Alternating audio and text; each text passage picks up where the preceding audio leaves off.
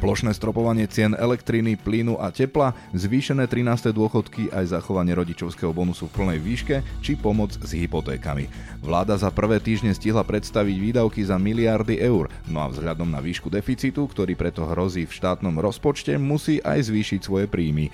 Predstavila preto balík 18 opatrení a nových daní, ktoré majú do štátnej kasy priniesť takmer 2 miliardy eur ale súčasne aj opatrení, ktoré garantujú, že sa nebude znižovať dosiahnutý sociálny štandard občanov Slovenskej republiky takto likvidujú našu ekonomiku, aby mohli plniť tie svoje sociálne sluby. Zarežeme firmy, ktoré tvoria hodnoty. Zvyšovanie daní v určitej miere je vzhľadom na stav verejných financií na mieste. Vláda však úplne rezignovala na šetrenie na strane štátu, hodnotí ekonomický analytik Tibor Lorenz. Štát má relatívne veľký priestor na hľadanie efektivity sám u seba, na hľadanie nejakých úspor a zlepšenie fungovania toho celého aparátu. Analytik zároveň dodáva, že vládou predstavené nové dane a príjmové opatrenia na zníženie deficitu rozhodne stačiť nebudú.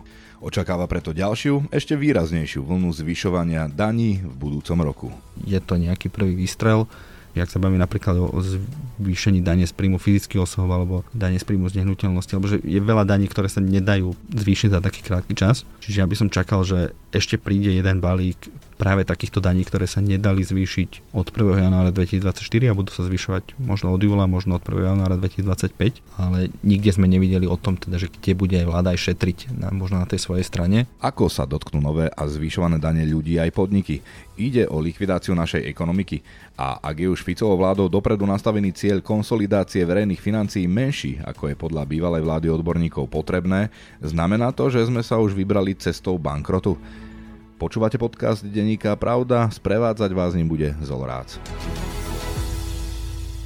O nových daniach sa budem rozprávať s ekonomickým analytikom Datrabanky Tiborom Lorincom. Dobrý deň. Dobrý deň. Pán Lorinc, tak vláda schválila nové dane, dokopy ide o 18 opatrení vo výške skoro 2 miliardy eur. Ako hodnotíte tento cieľ vzhľadom na súčasný stav verejných financií? Ako by mohol ovplyvniť tempo konsolidácie? Vieme, že by nemalo presiahnuť 0,5% HDP ročne budeme mať na konci roku menší deficit? Ten balík sa hodnotí trošku ťažko, možno aj pod vplyvom toho, že tá vláda vznikla relatívne neskoro a ten čas na predstavenie nejakých opatrení bol relatívne krátky. Um, ťažko sa hodnotí aj z hľadiska toho, že aký to bude mať vplyv na verejné financie, lebo tie problémy s verejnými financiami sú v skutočnosti dva. Jeden je ten krátkodobý, že máme dnes vysoký deficit, ktorý treba dostať pod kontrolu, ale ten druhý je, že celkové to nastavenie verejných financí v nejakom stredno- a dlhodobom horizonte je taktiež zlé. To je oveľa vážnejší problém, ktorý potrebujeme riešiť. Ten je oveľa dôležitejší a toto, čo vláda predstavila, nestačí. Je to pochopiteľné, že to nestačí, čo som spomínal aj kvôli tým, tým relatívne neskorým parlamentným voľbám. Čiže ak sa bavím o tom nejakom stredno- a dlhodobom výhľade verejných financí, toto určite nie je všetko. Čo sa týka nejakého toho krátkodobého riešenia je to nejaký prvý výstrel. Čo tam nechýba, e, mne tam chýba jednoznačne, mne tam jednoznačne chýbajú opatrenia na výdavkovej strane. Bavíme sa o príjmoch, bavíme sa o nových daniach, ale nikde sme nevideli o tom, teda, že kde bude aj vláda aj šetriť, na, možno na tej svojej strane, aby, aby tým verejným financiám pomohla. Spomínalo sa 5% na jednotlivých rezortoch. Viete si to predstaviť? Je to dostatok?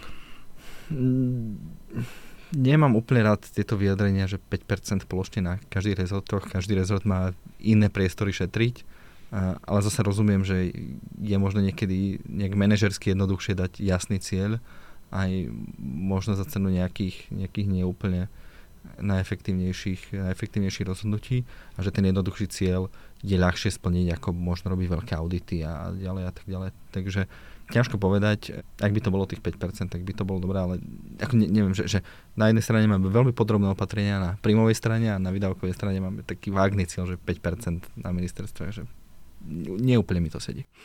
Väčší problém ako deficit v konkrétnom roku máme ten, že dlhodobo máme vyššie výdavky ako príjmy a nevieme s tým nič spraviť?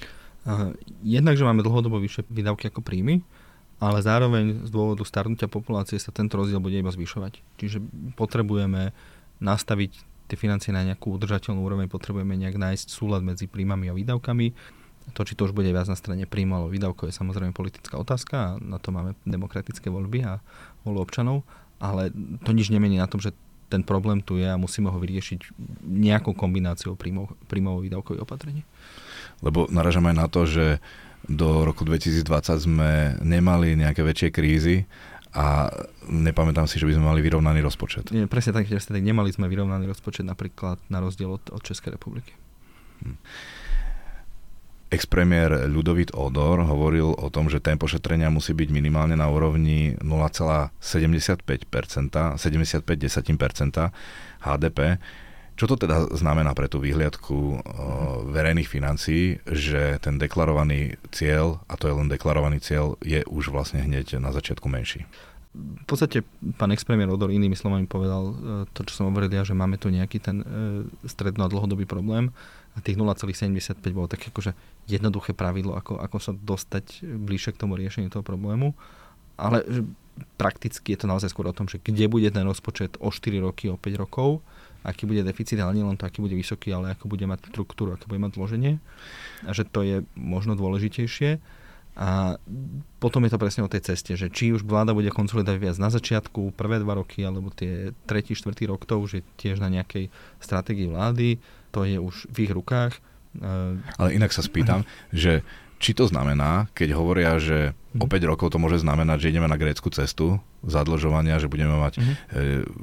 neuveriteľne drahé úroky na svetových trhoch a tak ďalej, že či toto vlastne znamená, že sme sa už na ňu vybrali veľmi často sa operuje tým termínom grécka cesta, akože to je taký ten extrémne zlý scenár, e, ktorý treba mať na pamäti, ale ja akože rád by som spomenul možno aj ten scenár, že talianská cesta.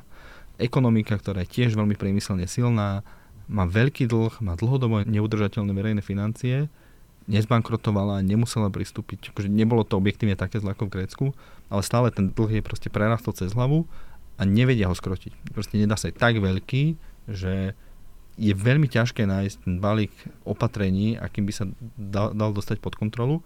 A toto tiež je akože hrozba pre Slovensko, že možno si poviem, že fú, nezbankrotovali sme, nie sme na greckej ceste, ale aj tá talianská cesta je dostatočne zlá a výrazne obmedzuje nie len že verejné financie, ale aj kvalitu života. Napríklad, keď sa pozrieme na to, tak Taliansko je stále krajinou, ktorá aj HDP na obyvateľa je nižšie, ako bolo pred veľkou finančnou krízou, čiže nižšie, ako bolo v roku 2007 alebo 2008 že naozaj, že tie, ten dlhodobý problém verejných financií je veľký balván, ktorý si nielen vláda, ale celá ekonomika nesie na chrbte a preto ho musíme riešiť. A nielen preto, aby sme sa vyhli bankrotu, ale preto, aby nám neprerastol cez hlavu a, a neškodil ekonomika ako celku. No toto si tí bežní ľudia, lajci, bežní voliči neuvedomujú alebo nevedia si to predstaviť samozrejme. Totiž politik môže ľubivo povedať, že však nezbankrotujeme a vidíte, pozrite na Taliansko, že však existujú s veľkým dlhom a stále fungujú. Presne tak, že Taliansko nie je dobrý príklad. Taliansko je ekonomika, ktorá je stále chudobnejšia, ako bola v roku 2007. Keď si pozrieme my, kde je slovenská ekonomika oproti roku 2007, neviem, či by bol niekto, kto by sa chcel vrátiť e, svojom, svojou kvalitou života do roku 2007 na Slovensku. Poďme na jednotlivé teda dane. Najväčší balík peňazí, ktorý chce vláda získať, má ísť zo zníženia príspevkov do druhého piliera dôchodkového systému. Do sociálnej poistenie by malo prísť v budúcom roku vďaka tomu o 365 miliónov eur viac.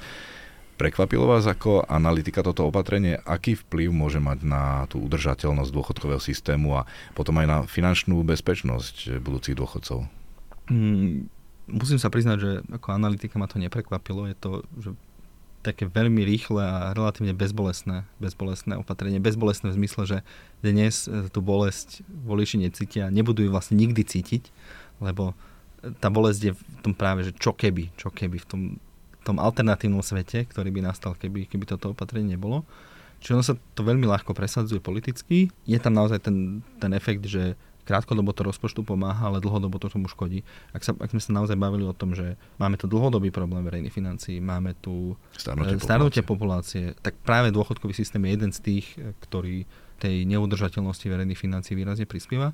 Druhý pilier, on to nie je také, že je to obec zadarmo, že máme druhý pilier a zrazu teraz sme vyriešili dôchodkový problém, je to práve naopak, ten druhý pilier nám vytvára náklady dnes, ale práve preto, že nám vyhladí ten, ten problém trošku v budúcnosti, že, že ako keby sme si ten, ten negatívny efekt tých zlých verejných financí trošku vyžierali už dnes, už trošku dneska cítime tú bolesť, ale práve preto, aby ten, ten zlý efekt, ktorý má prísť, nebol až taký zlý. Čiže čo vlastne vláda robí tým znižovaním príspevku do druhého piliera, že toto otáča, že dnes sa budeme mať možno trošku lepšie, ale v horizonte 15-20 rokov sa bude mať o čosi horšie, pretože miera náhrady dôchodcov druhého piliera bude o 20 rokov nižšia, o to vyššia bude musieť byť miera náhrady z prvého piliera, o to zase budú musieť byť vyššie dania odvody pre tých budúcich pracujúcich od tých 15-20 rokov. No a ako hodnotíte výrok premiéra Roberta Fica, ktorý pri predstavení týchto opatrenia povedal, že nikomu nič neberieme, iba si menej šetria?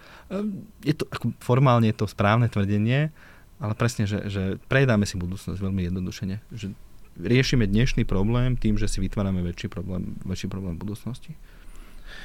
Ďalším prezentovaným opatrením je navýšenie zdravotných odvodov pre zamestnávateľov z 10 na 11% to by sa mal dotknúť iba teda zamestnávateľa a živnostníkov. Znamená to, že zamestnanci toto opatrenie nepocítia?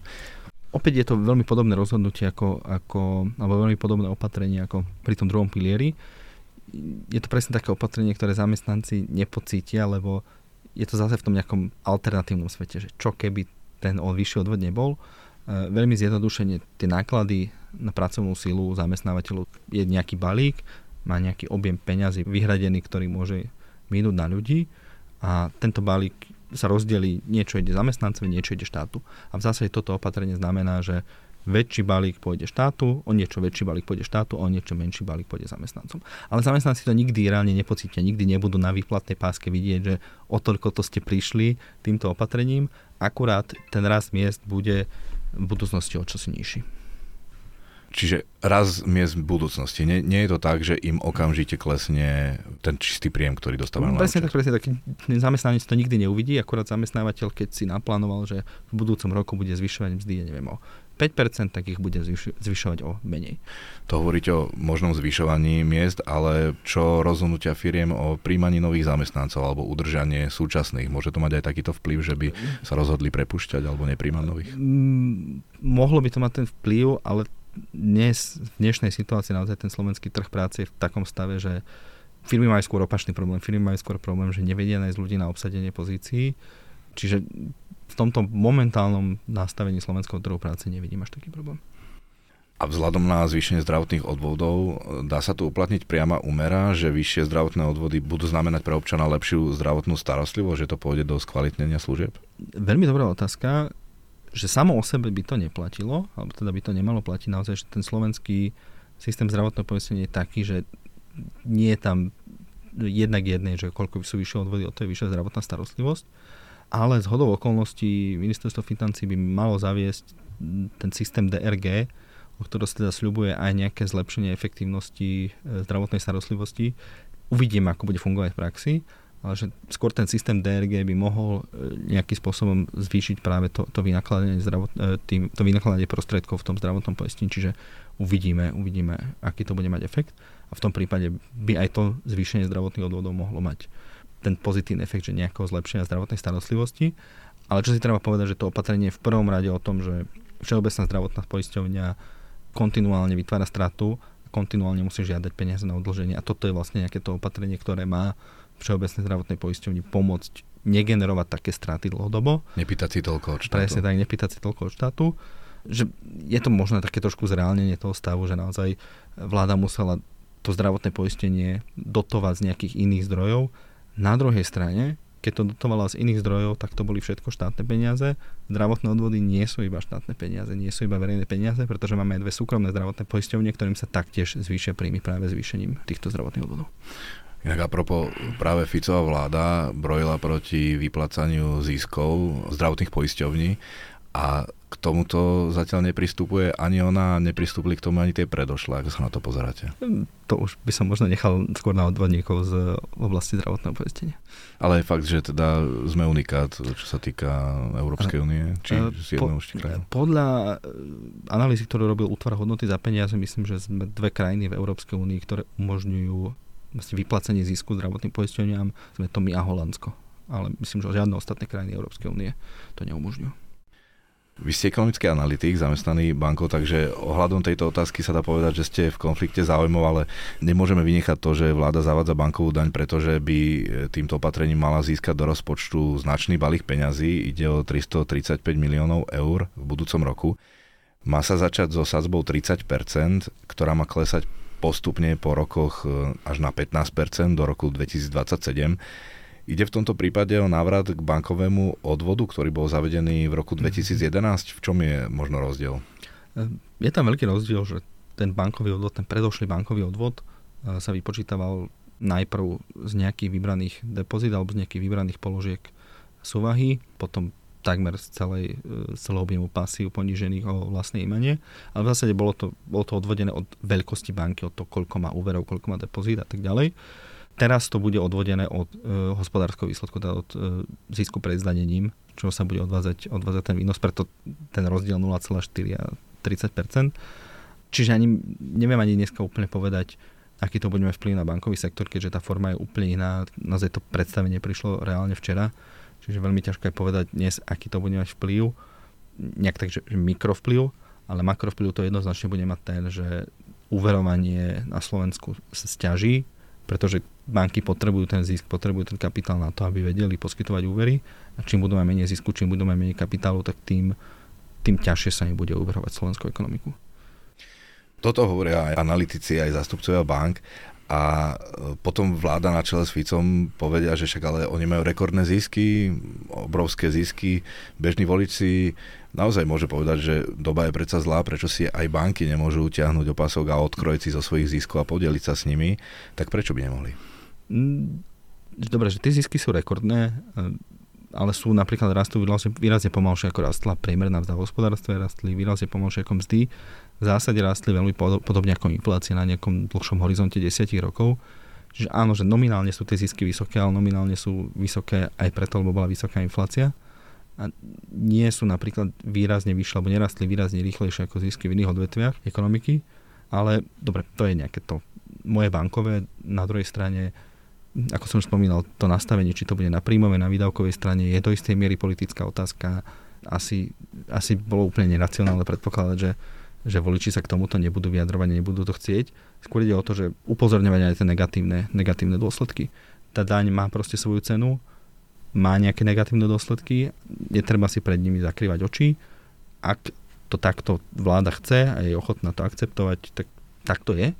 Ale, ale zase netvárme sa, že tá daň je zadarmo, že to sú nejaké peniaze, ktoré, ktoré vláda našla a, a zadarmo si ich dá do svojho štátneho rozpočtu bez nejakých negatívnych vplyvov na ekonomiku. A vy si hovorili, že neviete teraz odhadnúť, aký to bude mať vplyv na bankový sektor, ale keď sa podobný odvod zavadzal u poisťovní, tak sme videli odchod niektorých z nášho trhu, tak môžeme očakávať niečo podobné v tomto sektore? Um, veľmi ťažko sa mi hodnotí ten, ten stav poisťovníctva, že aj celkovo ten finančný sektor je na Slovensku relatívne mladý. Je úplne prirodzené, že nejakým spôsobom tie firmy budú odchádzať z toho trhu, že tých 90 rokov po tej transformácii a hlavne po, po Zolindovej vláde, teda po roku 2000, sa naozaj, že ten trh e, nejakým spôsobom otvoril a prišlo veľa hráčov a je úplne pochopiteľné, že nie všetkých hráčov dokáže ten trh uživiť a je úplne normálne, že niektorí odídu z toho trhu.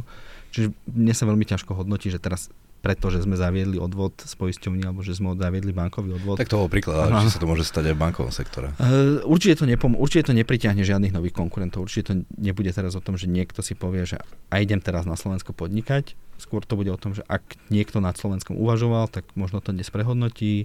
Ak niekto už nad tým rozmýšľal, že z toho trhu odíde, tak toto bude iba skôr argument, ktorý ho presvedčí. Ale že teraz nemyslím si, že nejaká slovenská banka si v dnes prečíta noviny a teraz si povie, a tak toto nie, ideme z trhu preč, to asi, to asi tak úplne nebude fungovať, ale určite to nepomôže konkurencii e, na slovenskom bankovom sektore, to je jednoznačne. Malých a začínajúcich podnikateľov určite nepoteší znovu zavedenie daňovej licencie. Nová minimálna daň pre firmy s obratom do 50 tisíc eur je stanovená na 340 eur. Maximum budú platiť firmy s obratom 500 tisíc eur a viac. Tie zaplatia minimálne 3840 eur zmeny v zákone o daní z príjmov v budúcom roku prispejú ku konsolidácii s sumou zhruba 137 miliónov eur.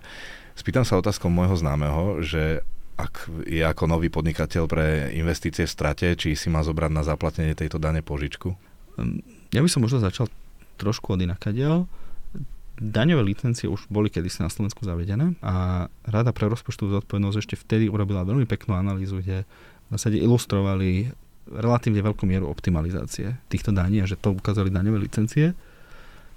Neviem, či daňové licencie sú úplne ten najsprávnejší spôsob, ako dostať peniaze do štátneho rozpočtu. Skôr by som očakával, za mňa by bolo efektívne, že rozumiem tomu ráciu, že máme tu firmy, ktoré optimalizujú dane, tak chceme, aby zaplatili aspoň niečo, ale podľa mňa to správne riešenie je, že keď máme firmy, ktoré optimalizujú dane, tak majú dostať daňovú kontrolu a máme sa pozrieť na to, či tie dane optimalizujú v súlade so zákonom alebo nad rámec zákona a nie presne uvalovať daňové licencie na podnikateľov, ktorí sú objektívne v strate, práve z dôvodu investícií, že to mi nepríde ako úplne šťastné riešenie.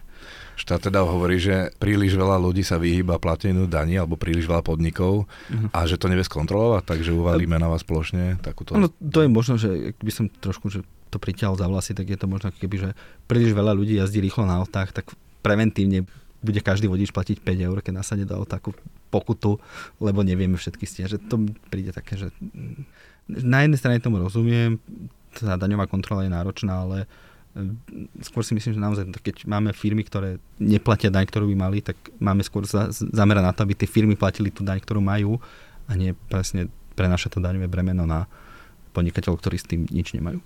No a je tých, ja neviem, 380 eur, čo je vlastne minimum, taká nepredstaviteľná položka, ktorú by teda si nevedel dovoliť zaplatiť raz ročne? to sa mi ťažko hodnotí, na, naozaj neviem, že, že jedna vec je účtovná strata, účtovný zisk a potom druhá vec je samozrejme cash flow. A to je možno aj ten prípad vášho známeho, že presne zainvestoval, lebo má vidinu, že to jeho, jeho firme pomôže, ale tú daň musíte zaplatiť v hotovosti, že musíte mať proste tú hotovosť. Čiže to ovplyvní jeho cash flow. Áno, áno, a proste vytvára to nejaké takéto trenie v tej finančnej transakcii, že musí mať tú hotovosť, aby mohol zaplatiť tú daň. Ale aj to opatrenie je asi relatívne malé z hľadiska štátneho rozpočtu Ehm, že toto nie je naozaj to, to opatrenie, ktoré zachráni štátny rozpočet. Preto vláda prichádza aj so zvyšovaním spotrebnej dane z tabaku a z alkoholu, ktoré má priniesť navyše 106 miliónov eur v roku 2024. Ešte spomeniem teda, že má to byť v tom alkohole mimo piva a vína. Mm. To, to si ako vysvetľujete? Keď sa pozrieme na celkovo takúto že kategóriu daní, týchto e, daní z riechov, ako by sme ich mohli nazvať, my ekonómovia ich máme radi.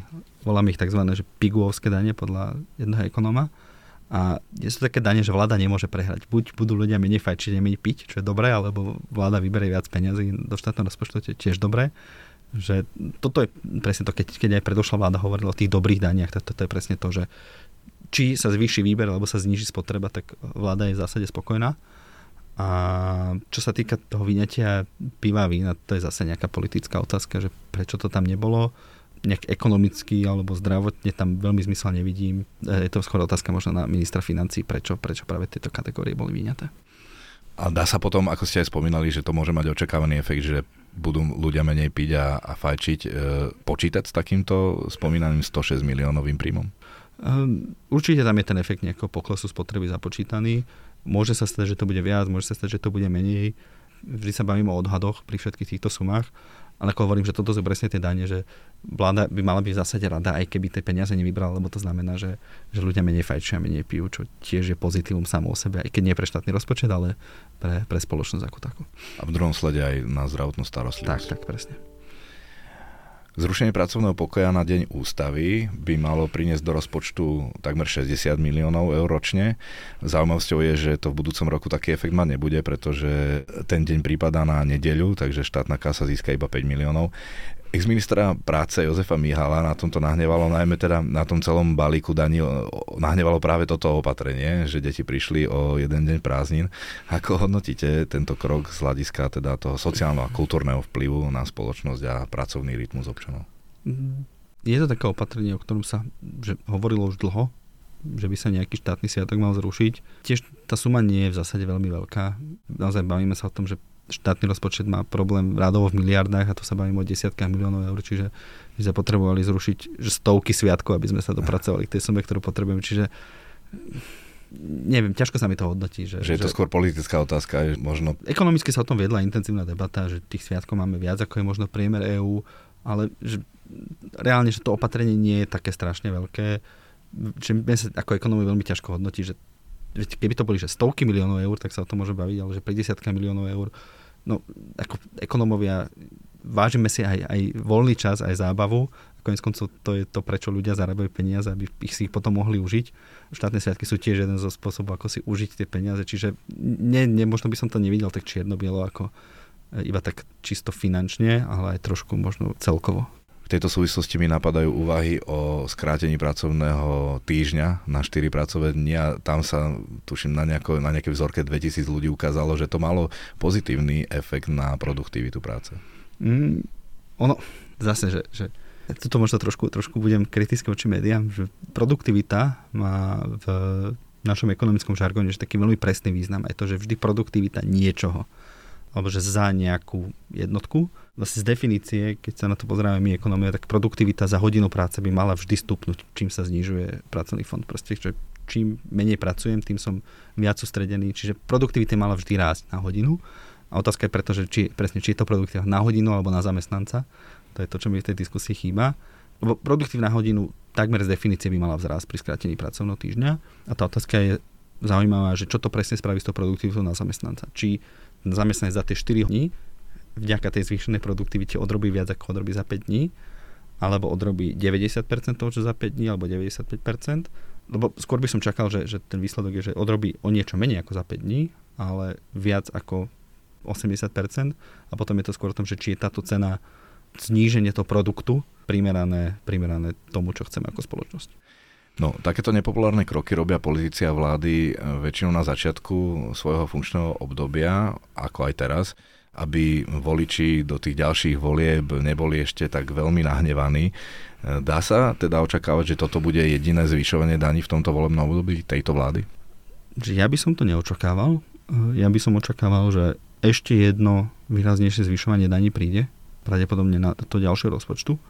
Ako som už spomínal na začiatku, tie parlamentné voľby boli dosť neskoro, napriek tomu, že vláda vznikla relatívne skoro, ten, objektívne ten čas na prijatie niektorých opatrení nestačí. Ak sa bavíme napríklad o zvýšení dane z príjmu fyzických osôb alebo dane z príjmu z nehnuteľnosti, alebo že je veľa daní, ktoré sa nedajú zvýšiť za taký krátky čas.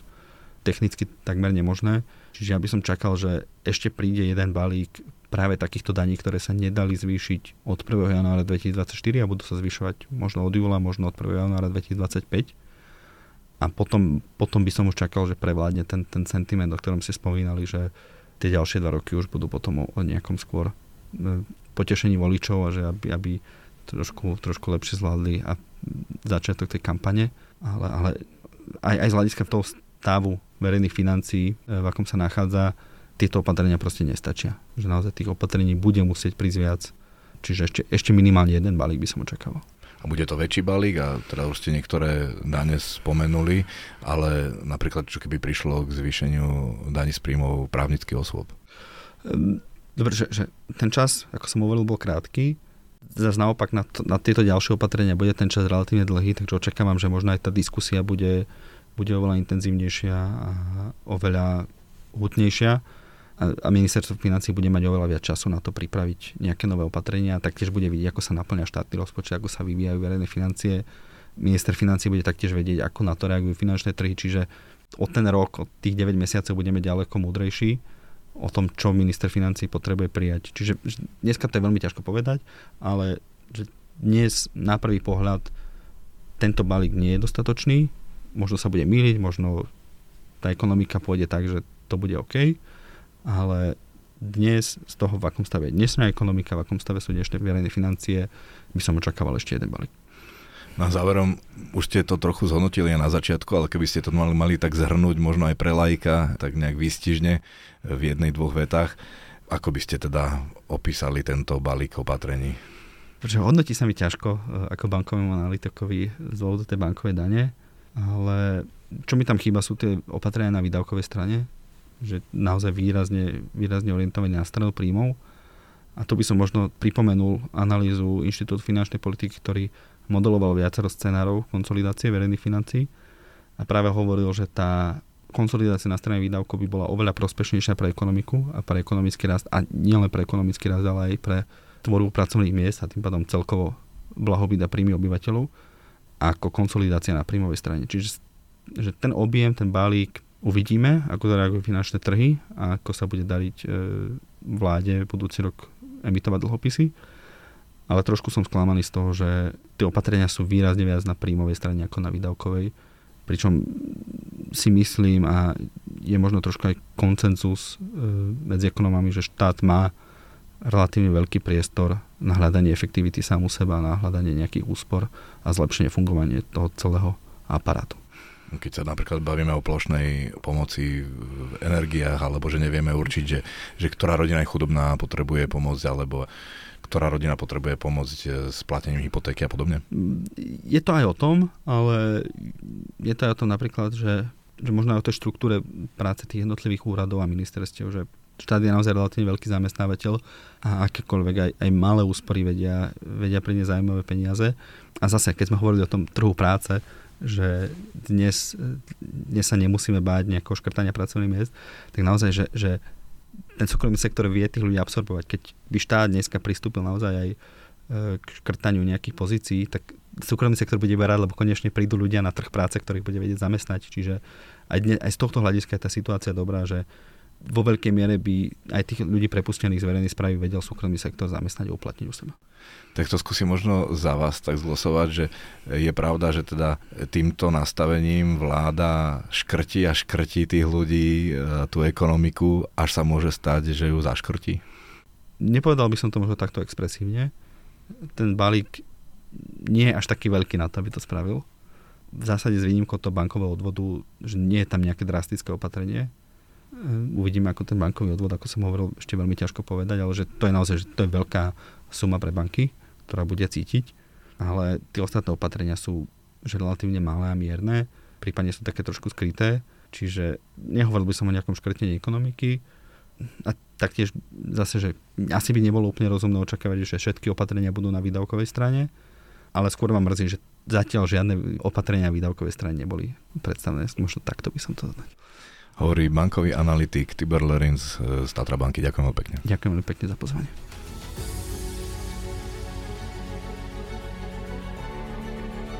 Články k téme nájdete aj v tlačenom vydaní Denníka Pravda, ako aj na webe pravda.sk. Počúvali ste podcast Denníka Pravda, ktorý pre vás pripravil Zolrác.